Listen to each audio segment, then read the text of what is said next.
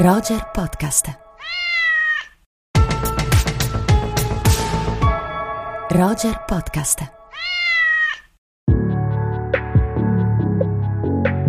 Eccoci Andrea, buongiorno. Ciao Simone, buongiorno a te, ciao a tutti. Come stai? Tutto bene? Benissimo, tu come va?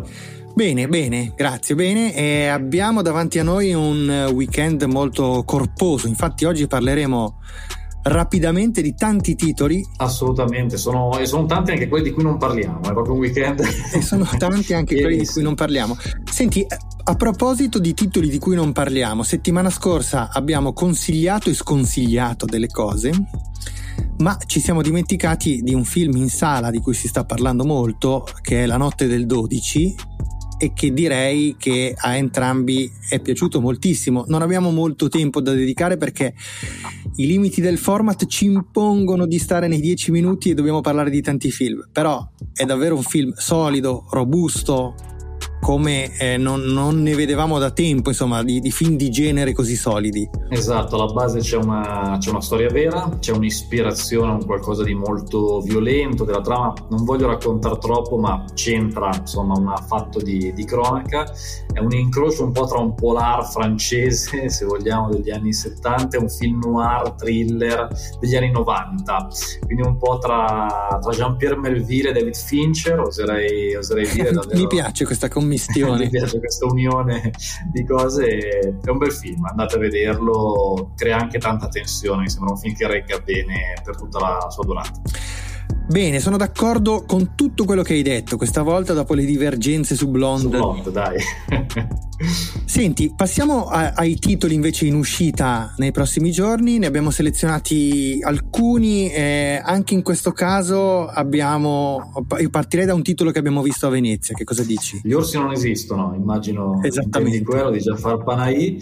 Su questo magari faccio una piccola premessa per chi magari non sapesse che Panahi è stato arrestato nel 2010, messo agli arresti domiciliari, ha fatto chiaramente per le sue proteste contro il regime iraniano, già presenti un po' nei suoi film, ha fatto da quel momento in avanti tanti film in clandestinità, questo è l'ultimo di questa fila insomma di pellicole un po' create in maniera nascosta ma poi portate ai grandi festival. E tra l'altro è una premessa particolarmente attuale purtroppo, perché del regime iraniano si sta parlando molto in questi giorni per le proteste che hanno affollato le piazze iraniane dopo la morte in carcere di quella ragazza dissidente che è stata arrestata dalla polizia morale. E ecco, Jafar Panahi o Panahi è uno dei grandi delle grandi voci del cinema iraniano dissidenti rispetto al regime di Teheran, ed è arrivato in concorso a Venezia l'ultimo giorno, l'ultima proiezione.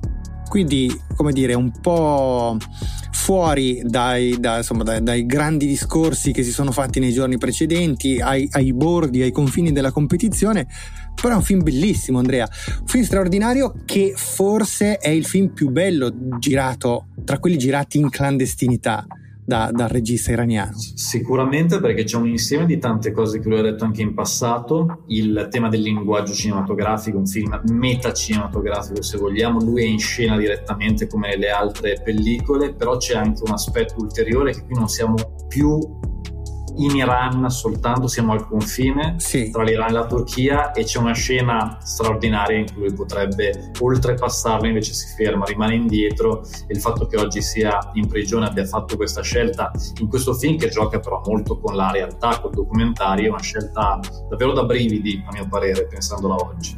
Assolutamente sì. Due parole rapidissime sulla trama e sul contesto in cui si svolge questa storia. Come hai detto tu, Panahi si mette in scena, si trova in questo paesino di montagna ai confini con la Turchia, dove, da dove dirige un film che si sta girando invece oltre confine, e lo dirige su Zoom o su Skype, comunque su una delle diciamo in conference call dirige il film. e in questa opera bizzarra poi assistiamo a due linee che per un po' rimangono parallele e poi si mescolano fino a confondersi, cioè quello che succede nel paese di montagna in cui si trova il regista e da dove il regista dirige il film, che si svolge, che le cui riprese sono al di là del confine, e la trama stessa di quel film che sembra in qualche modo riecheggiare, intrecciarsi con quella del backstage, diciamo. Assolutamente, si mescolano anche i processi, quello che a lui continua a essere insomma un bersaglio per il governo iraniano, e c'è anche un processo interno in questo paese in cui viene accusato di qualcosa che lasciamo poi scoprire alle nostre spettatrici e ai nostri spettatori, in cui anche lì però Jafar Panahi farà una scelta in favore del cinema, in favore della testimonianza della videocamera direttamente, quindi è davvero un atto politico questo film, a mio parere, tra i film più belli di Panahi in assoluto e tra i film più belli dell'anno, secondo me. Bene, siamo perfettamente d'accordo anche su questo, e adesso andiamo a raccontare qualcosa degli ultimi due titoli che consigliamo o sconsigliamo, chissà, non ci siamo confrontati e quindi lo scopriremo raccontandoceli adesso. Da quale vuoi partire, Andrea? Ma io partirei da Everything Everywhere All At Once, perché sono molto curioso di sentire la tua opinione. Io, molto velocemente, questo è un film che parla di una donna di origine asiatica che viene negli Stati Uniti, che coordina una piccola lavanderia a gettoni, e molte problematiche familiari, molte problematiche di soldi, a un certo punto finisce in una sorta di multiverso della Marvel. Questa è l'unica trama che mi sento di dire di un film, dico subito la mia, affascinante, curioso, con dei belli omaggi alle arti marziali, pieno di creatività. Però io, rispetto all'accoglienza stratosferica che ha avuto negli Stati Uniti, che l'hanno lanciato come uno dei film più belli dell'anno, un film al box office che ha avuto una fortuna pazzesca, secondo me è un po' sopravvalutato, perché c'è tanta confusione narrativa, ci sono tante cose un po' già viste. Anche tu, che sei molto appassionato di videogiochi, c'è anche un gioco un po' videoludico all'interno, un po' più banale di altre cose. Insomma, una mescolanza di sensazioni ho avuto, però sicuramente un film folle, visionario, che merita una visione, ecco.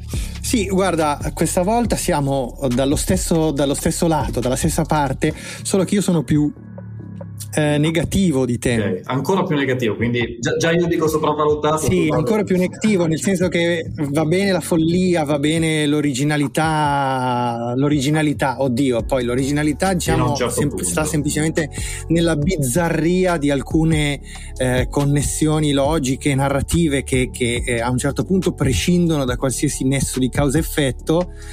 Però davvero io trovo quasi inquietante il modo in cui è stato celebrato questo film da alcuni critici in Europa, ma soprattutto negli Stati Uniti, perché veramente lo trovo un prodotto per certi versi dozzinale, e cioè, ci sarebbe da riflettere, ecco, su questo aspetto, secondo me, per un tempo molto più ampio, certo, di quello che abbiamo. No, ma guarda, sono d'accordo con te, io ci trovo comunque un po' di divertimento che secondo me il film trasmette, però veramente è un fenomeno inquietante, è un aggettivo che mi piace, sì, per descrivere quello che è successo soprattutto negli Stati Uniti con questo film, che però ha avuto grandi successi di pubblico, sì.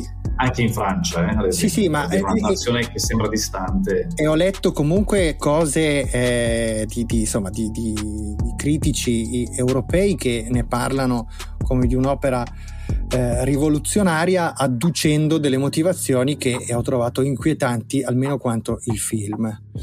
E senti, l'aggettivo inquietante, visto che ti è piaciuto, ci può portare anche all'ultimo titolo che citiamo oggi. Un horror a tutti gli effetti, Hatching, è questo film scandinavo, diciamo così, la coproduzione tra Svezia e Finlandia, quindi siamo pienamente insomma in questo territorio che spesso ha generato dei film che giocano molto col crime, insomma, tu giustamente sai bene, e che giocano molto con aspetti noir, anche in questo caso. Qui invece si entra proprio un po' più nella nell'orrore a tutti gli effetti, rappresenta un genere che sta un po' sul, adesso non vorrei dire paranormale, forse non vorrei sviare l'attenzione, ma insomma si entra davvero in una situazione che va al di là del thriller scandinavo classico, che è un po' nel sovrannaturale, diciamo.